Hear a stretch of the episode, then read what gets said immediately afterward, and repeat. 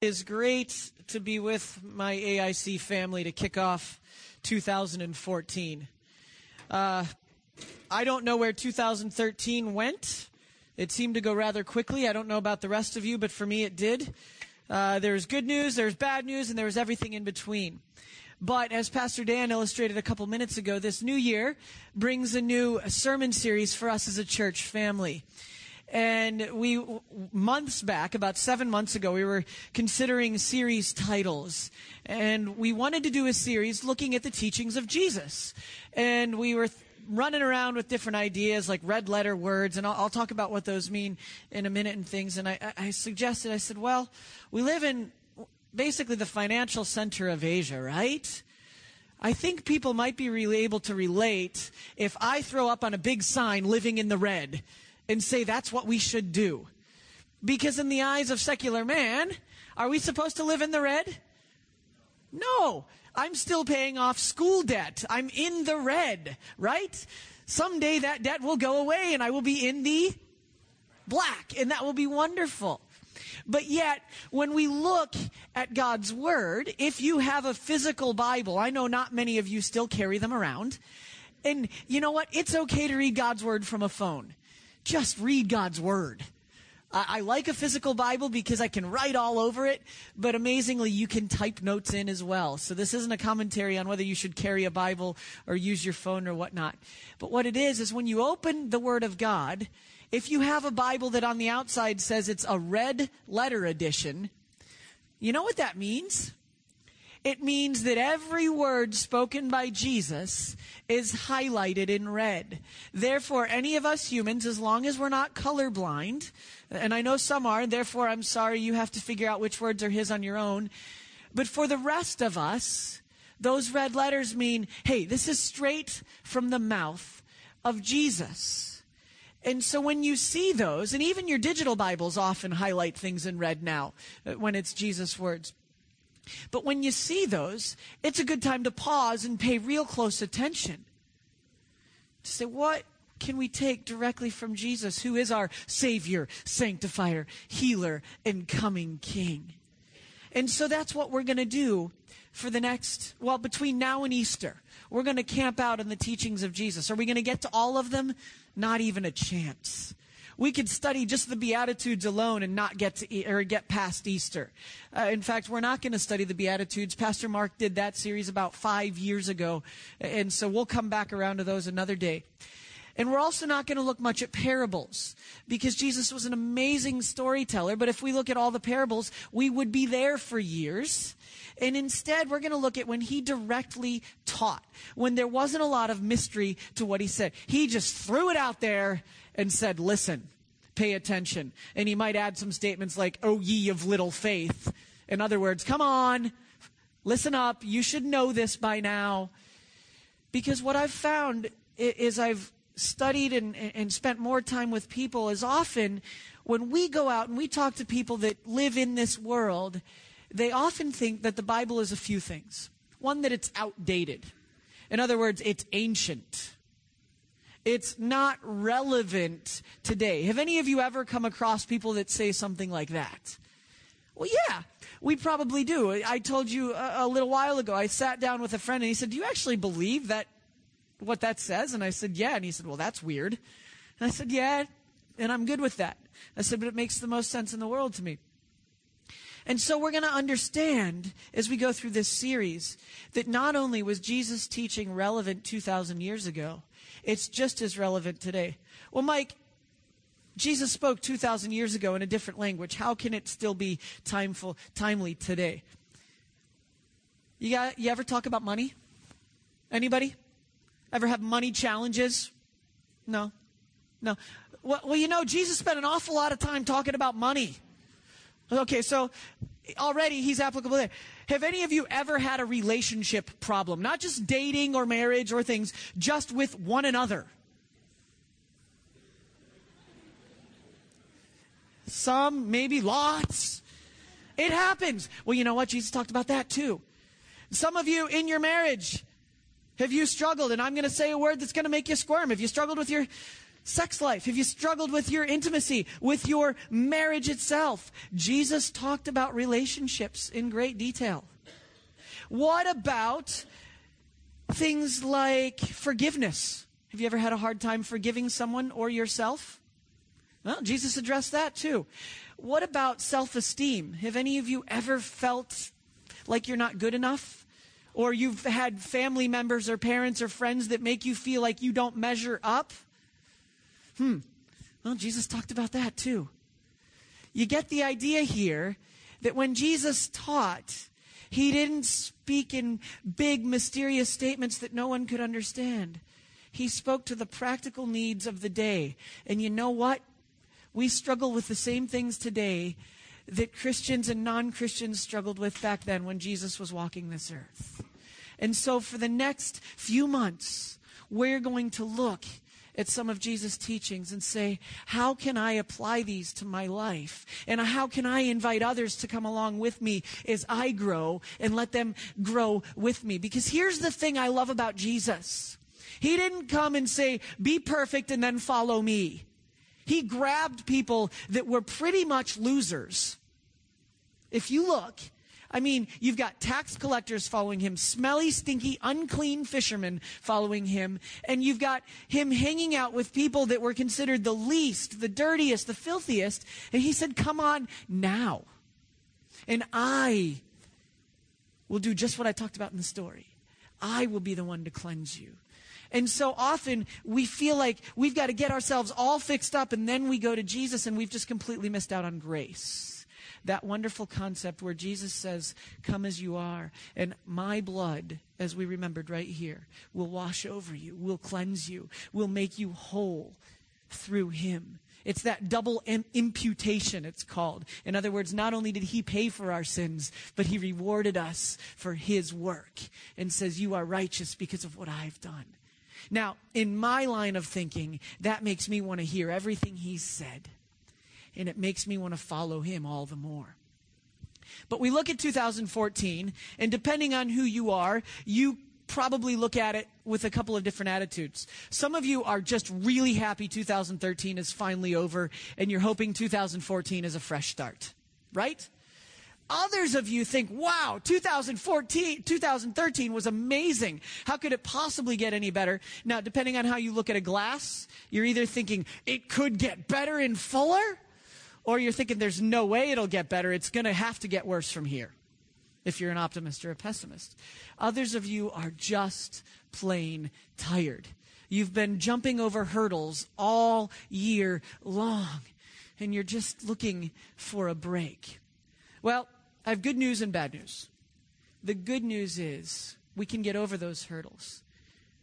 The bad news is, I promise you, hurdles will continue to come. Christ tells us, again, Jesus tells us, in this world you will have trouble. So when we think about hurdles, I thought I might use a visual illustration to help us think about how we make it through life. Because there's basically two ways we often approach life. Because life, in many ways, you know, it's used as a metaphor of running uh, or a journey, a marathon, not a sprint. Well, I also think life is an awful lot like a, a hurdle race. And you'll see what I mean as you watch this wonderfully competitive race. You don't need any sound, just pay attention.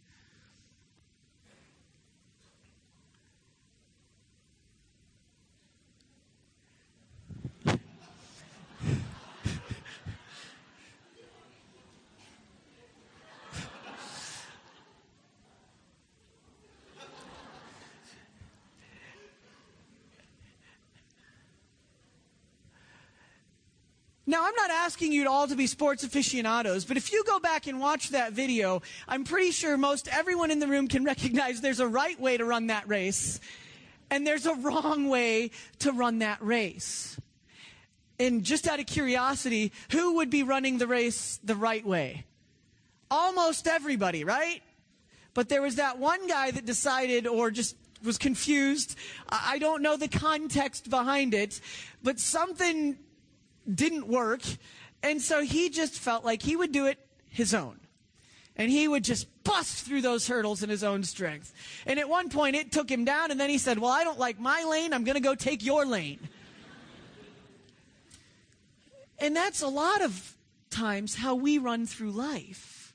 We say, I'm going to do it on my own. I know the best way, and I'm just going to, the American spirit, I'm an American, so we hear this a lot. I'm just going to fight through life and do it myself. We love that independence. But you see, there's a better way.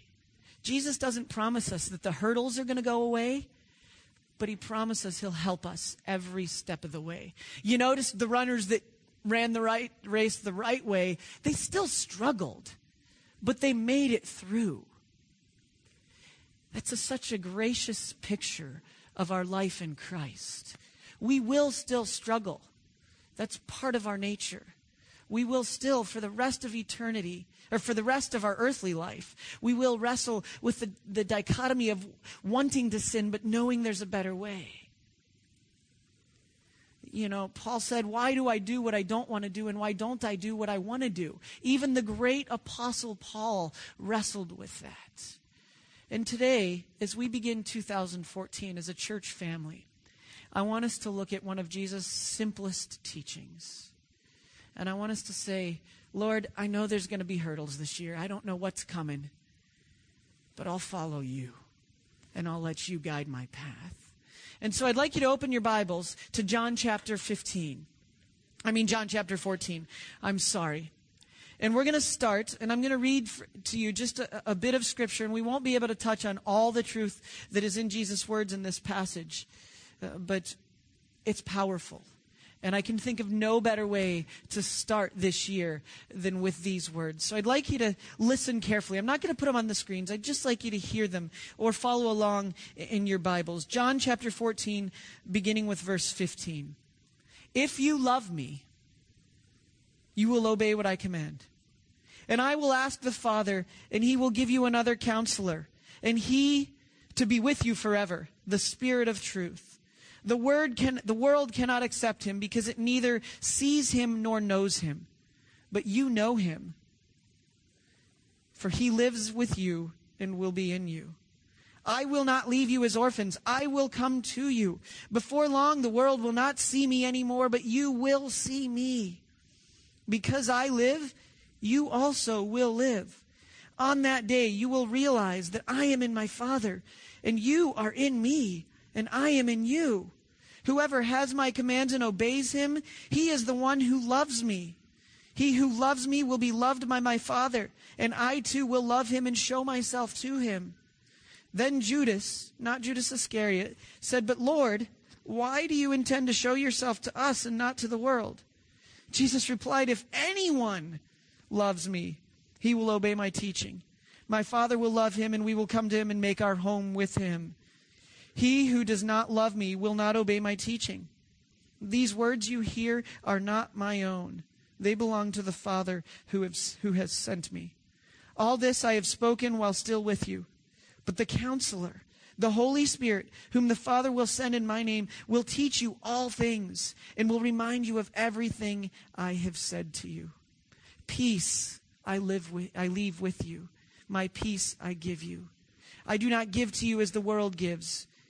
Do not let your hearts be troubled and do not be afraid. Lord, as we just look at a few of your words today, I ask that you would shape us, that you would teach us, that your Holy Spirit would so richly dwell in us that we can't possibly go out the same way we've come in. In your name I pray. Amen. 2014 is here.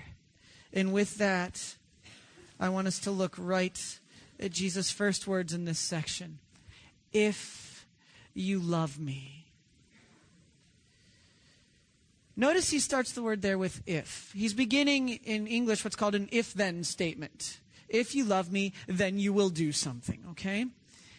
But often we equate love with what comes next, obedience. And I think often we get too far ahead of ourselves and we don't stop right here with, if you love me. And we need to understand the depth of those words themselves because our love for Christ doesn't begin with ourself. Our love for Christ begins with His love for us. From the very beginning, God has loved us.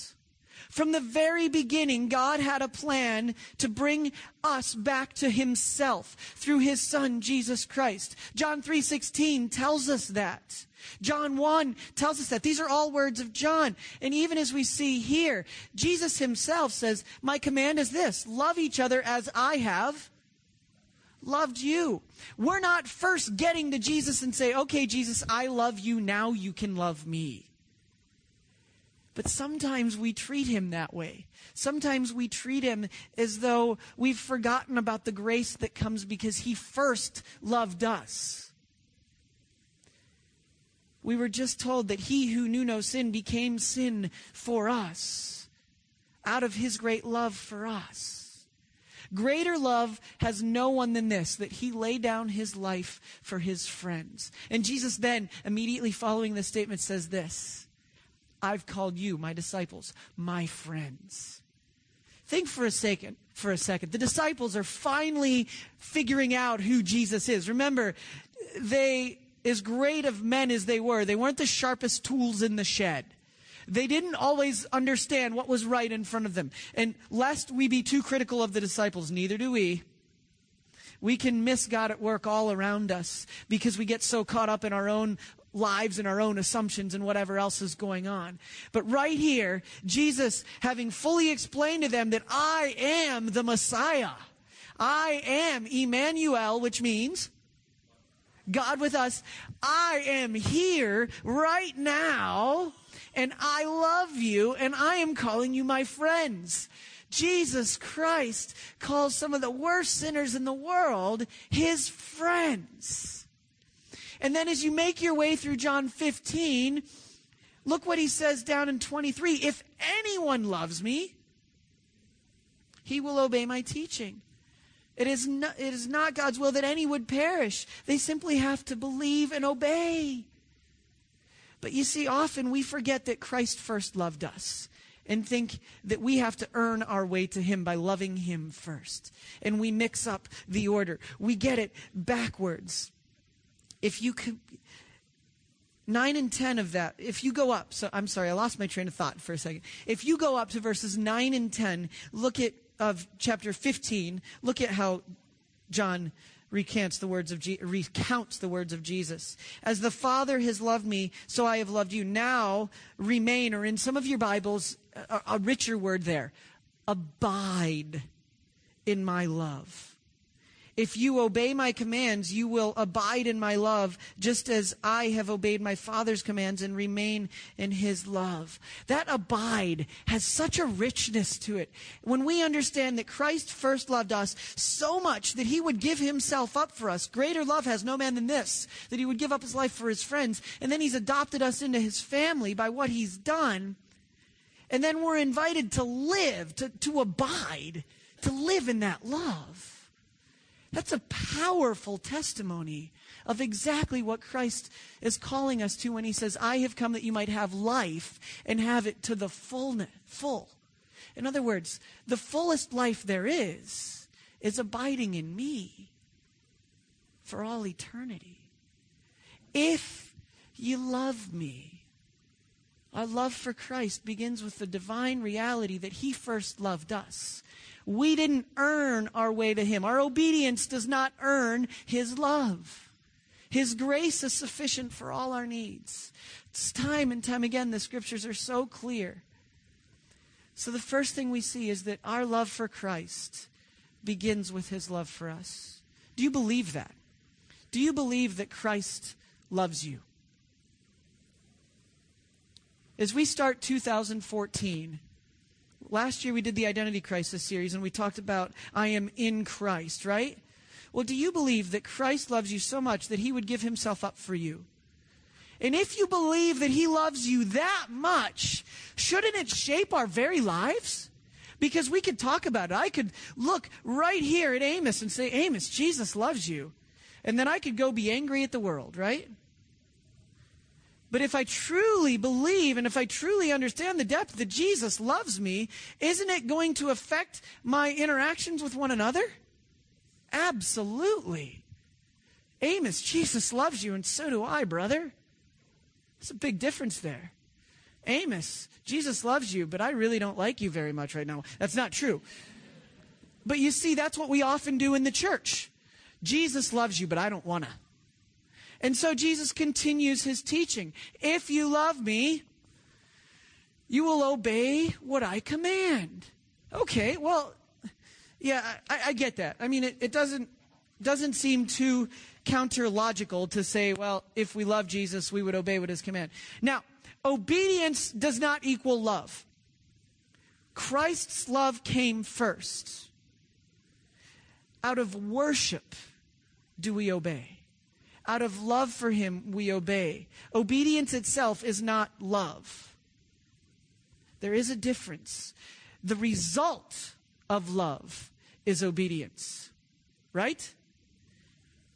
So, so what do we find? We find that our love for Christ, our worship, our ability to savor the person of Jesus Christ in my life fuels our obedience. If we have entered into a relationship with Jesus Christ, Last week, a couple elders and I got to go to a hospital, and we had no idea what we were getting ourselves into. I don't think. Maybe, maybe we did.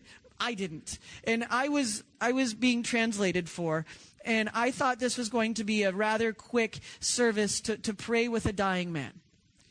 And instead, it became a ministry of reconciliation it became an evangelism meeting. It became a begging of God for the Holy Spirit to work because we were speechless. And it became at the very end of baptismal service where Christian and non Christian alike joined together to celebrate that their father had accepted Jesus Christ and wanted to be baptized before he died. How could that happen?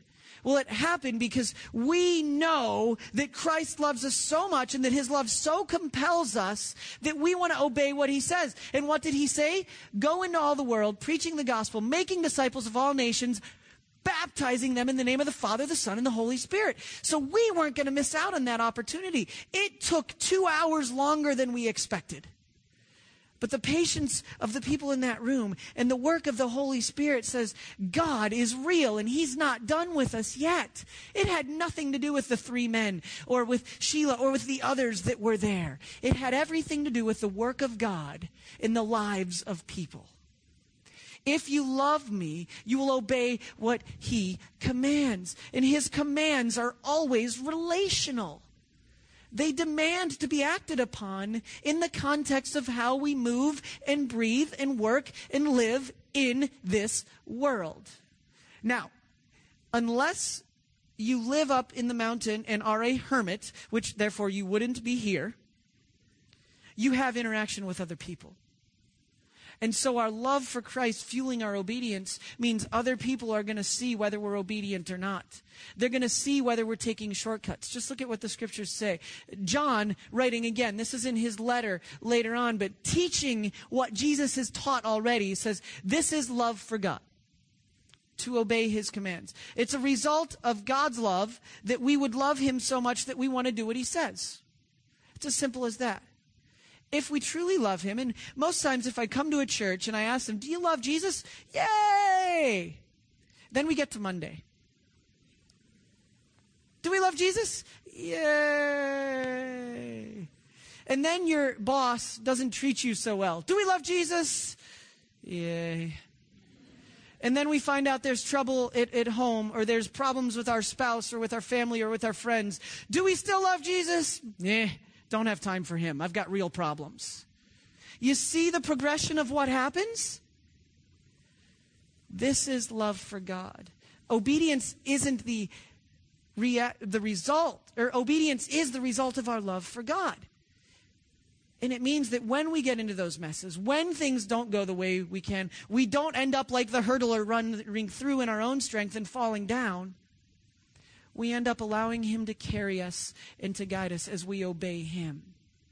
Because His commands are for us, they are to guide us, and they are to shape us, and they are to draw us unto Himself. Think about it like you would think about being a parent. Do the kids always understand every command and want to do everything you tell them? No but you love them so much that you give them rules to follow so that they can grow into maturity and hopefully adults that leave the house. Some of you have not experienced that yet and are hoping that after 40 they will leave. That was funny. They should have left a long time ago. And we love our kids. And I'm not looking forward to my kids leaving the house. But we know that Christ's love compels us to obey him. That's why Romans, when Paul says that your spiritual act of worship is to offer your bodies as living sacrifices, that's all about obedience. It's, here's my life, Lord. Take it and I will follow you. I'll do what you say. So let's keep moving on to the progression because if anyone loves me, he'll obey my teaching. Okay, Mike, you've hit on that. We know we're supposed to obey your teaching. My Father will love him and we will come to him and make our home with him. You think back to God with us, pitching his tent with us. Isn't that an amazing concept? Well, here it is again. Dwelling, abiding, living, pitching his tent with us, in us, making us a living temple. Your body is a temple of God, right? If you are in Christ, absolutely yes. Our bodies are His temple. And so the amazing thing here is that we know we are God's if we have believed on Jesus Christ and been saved and set apart for Him. Now, then He does something here that we often skim right over. He says, My Father will love Him and we will come to him and make our home with him. This is not him saying, You've earned your lo- my love by obeying. This is just, Of course, I will love you as you obey me. I still love you. There is still grace. But of course, I love you as you obey me. But the interesting thing there is this is a promise. And there are promises throughout Jesus' teaching, are there not? Do we believe his promises in the mundanity of life? Do we take Jesus' promises seriously when that employer treats us unfairly, when we are sick, when we are broke, when our family is in trouble? Because this is a trustworthy saying. Well, how do I know that a promise like this is trustworthy? Well, I believe the Bible to be the infallible, inerrant Word of God. And you've heard me say that before. So all I have to do is go back to John 14, 1. And it tells us this Do not let your hearts be troubled. Trust in God. Trust also in me. Well, how can I trust him when all this is going on? Well, his promises are as true today as they were 2,000 years ago. That promise that says, when you're dealing with loneliness, I will never leave you nor forsake you, is still true today. And I know some of you are struggling with loneliness right now. I know some of you wrestle with feeling all on your own. No one could possibly understand. And yet, we say, Well, I believe what Jesus says. Well, if we believe what he says, and he says, I will never leave you nor forsake you, will we abide in that promise? Will we obey his promise and say, Okay, Lord, you got me. I'm yours. Or you're struggling with, as I mentioned earlier, you don't feel like you've measured up. You don't feel like you're good enough. And do we believe the promises of God's word? Remember, Jesus is the living word, and yet you're tired. You feel like everyone looks down upon you. And just a few verses later, Jesus tells his disciples, I've called you friends, and everybody looked down upon them. And then he also tells us that if you're weary, if you're struggling, go somewhere else. I don't have time for you, right? That's what Jesus said, right? No. He says, Come to me all who are weary and heavy burdened, and I will give you rest. I am not a good sleeper. And you know what happens when I wake up in the middle of the night, which happens just about every night? I try to say this verse over and over, and then I start praying. And you know what? A miraculous thing happens. I fall back to sleep. Is it because I've got the spiritual gift of sleep? No, I don't. But as I rest, as I abide in the very love of God and obey and say, Lord, your promises are as true today as they were then, I can rest in Him. The cares of tomorrow, they'll take care of themselves because I worry a lot. I know you're surprised, right? I struggle with worry. If you know anything about me, you know that to be true. Yet, when I struggle with worry, I come back to Don't worry, tomorrow has enough cares of its own. I've clothed the birds, I've made this world, I've got you under my wing. So when I say that Christ's love is trustworthy, I am saying his promises, his love, his very person is trustworthy. And if we say that to be true, if we trust in him and also in his Father, then do we believe his promises? And if we believe his promises, wouldn't that shape how we live this year? How our obedience changes from one out of slavery that makes us feel like we're in shackles to the ways of the world, or that it, we just have to go to church, to joyously going to him because he promised us so much more. And we're living in the fullness of that promise. You see the difference? We are slaves to Christ. It's the most freeing slavery ever invented. And it's the only slavery that counts because we're either a slave to Christ or we're a slave to sin. And the slavery to sin does put us in shackles and does bind us and knock us further and further down. But Christ, His love, His promises, His very nature is trustworthy. And so in 2014, the question before us is do we trust Him? If we trust Him, will we stand firm on His promises? If you're worried, will you give it to the Lord and say, God, I can't? If you're tired, if life just feels like too much, will you give it to the Lord and say, I can face tomorrow because of you? If you're broke, will you say, Lord, I know you say you'll supply all my needs. I will trust in you. If you've been hurt, will you forgive 70 times 7 because that's what he's done for you? The trustworthy word and love of God shapes and marks us to a way that we couldn't help but obey. Then we're promised one other thing because we can't do this on our own. See, I've left out a major part so far. If you look at your text carefully, verse 16, I will ask the Father this is a great Trinitarian passage. As you read John 14, 15, and 16, you see all three persons of the Trinity at work in amazing ways. And here you see the Son asking the Father to give the Holy Spirit. It's that great dance of fellowship that they work together for their own glory, for the glory of God, and then they invite us in. Because look what happens next. And I get very excited about this because I think sometimes today in churches we've been, as Charles Swindoll says, baptized in prune juice. And if you've been baptized in prune juice, you kind of look pretty grumpy and dead and sleepy and not even remotely excited about who God is and the work of His Holy Spirit. But listen to who Jesus promises us. He said, I will ask the Father, and He will give you another counselor to be with you how long? Forever the Spirit of truth. And then later on, he tells us, All this I've spoken while still with you. This is verse 25. 26 says, But the counselor, the Holy Spirit, whom the Father will send in my name, will teach you all things. So we know the counselor will teach us. We know he'll be with us all the time. And he will remind you of everything Jesus has said to them. And that's as true today as it was then. And then interestingly, Jesus completely shifts gears. And if you're proofreading this, I think that there would be, need to be a new paragraph there. But there's not. So this is a continuance of the same thought. Peace I leave with you.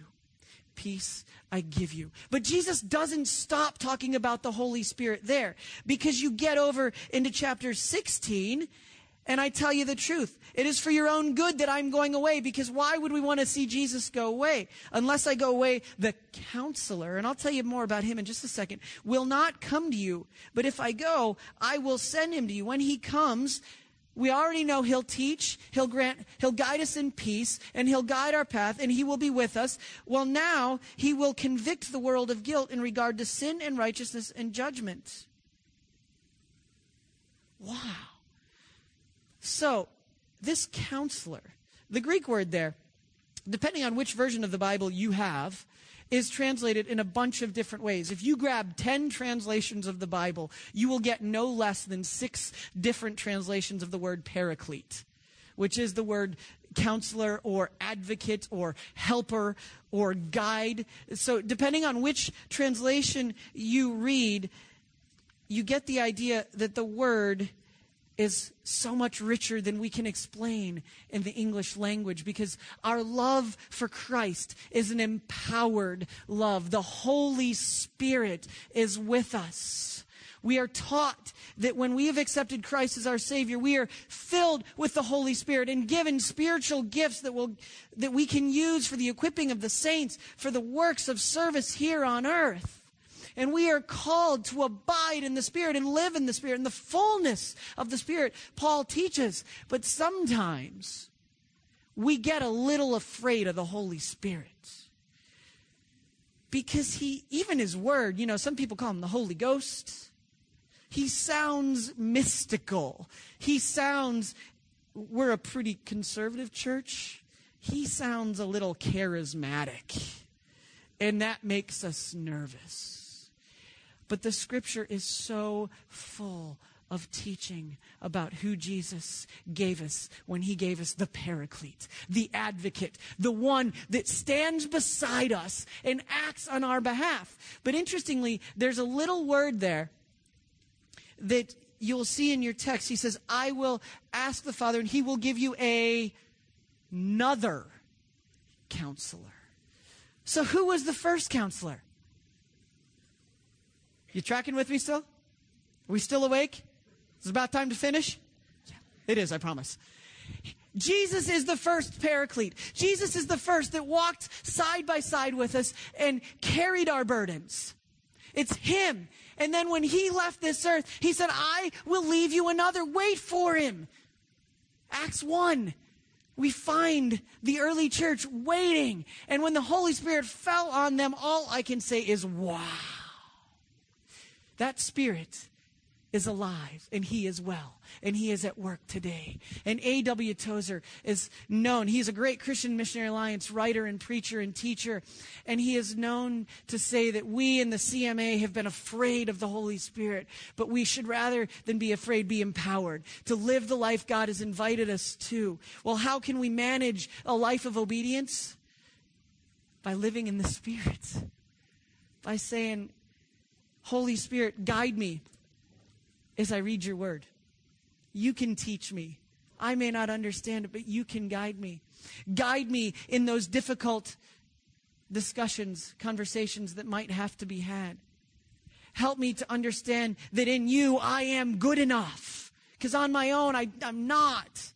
But help me to understand that because of what your son has done, I am. Holy Spirit, Convict me of sin. Search my heart and let me know what I need to confess. What has separated me from your love? What has put up a wall that I have placed? What has made that hurdle higher? Holy Spirit, guide me when I can't see a way out of this situation. Help because I know your word is a lamp unto my feet and a light unto my path, but I'm struggling. Holy Spirit, fill me and give me the power to tell others about your great love through Jesus Christ. You see, Jesus even told us, again, these red letter words, they're everywhere. Jesus told his disciples that when you are questioned, the Spirit will give you the words. He'll guide your words. Interestingly, in this hospital visit that I was on last week, I have no idea what was said other than what I spoke, because everything else was spoken in Chinese. But it was obvious that the Holy Spirit was work, is at work. And I don't know how God miraculously put the pieces together, but He did. And He continues to do that. And we can trust in Him and we can live in the power of the Holy Spirit, not just to teach us as we study His Word, but to help us in every aspect of life. Do we believe He's with us? And do we say, Spirit, fill me, fall fresh on me? Okay. One more thing. As we realize that Christ first loved us, as we realize that we want to obey Him and that we need the help of the Holy Spirit to empower us to obey Him, well, when we get to obeying his commands, we have to ask the question, which ones? There's lots, and I thought the, the, there's a new covenant. So, which ones do we follow? Well, you start with the red letter ones. And you'll notice something very interesting when Jesus gives commands. I said it already, they're always relational because our love for Christ compels us to love one another. Jesus told us very clearly that the entire law could be summed up in what? These words. One commandment with two parts. Love the Lord your God with all your heart, soul, mind. I'll do it like I do every night with my kids. Okay, so I, I like total physical response. Love the Lord your God with all your heart, soul. Let me try that again and get it right. Now, it's going to look a little Pentecostal, one part of it, and that's okay. Love the Lord your God with all your heart, with all your soul, is what I do for my kids because He's everywhere, with all your mind, and with all your strength. And the second is this love your neighbor as yourself. That was first given to those that follow Christ. And as we follow Christ and as we obey his commands, his commands will compel us to love one another. And as we so love one another, what are we going to do naturally? We're going to invite others into the fold. Church is not meant to be exclusive. Jesus is exclusive. He is the only way to God. The church should be inviting everyone in and saying, Have you met Jesus? Because I love him. And in obedience to him, I want to tell you all about him because he has changed my life and continues to be at work in me. Can we say amen? So, my prayer for us is this love each other as Christ has first loved us. May our spirit led love for Christ guide us to a life of relational obedience that radically changes how we love one another and reach the world. Lord, it's such a simple message, but has so much depth we could never stop talking about it. I ask that we would love you and that we would obey you. That your words today would not fall empty, but that our very act of worship would be out of love for you to bring glory to the Father. That we would love one another anew, whether others deserve it or not, because of the grace you have first given us. And Lord, I pray that your Holy Spirit would fall mightily upon this place like a mighty rushing wind, because we need you in 2014. And so we say, Come, Lord Jesus, come back. And while we wait, counselor, advocate, teacher, please help us. In your holy name we pray. Amen.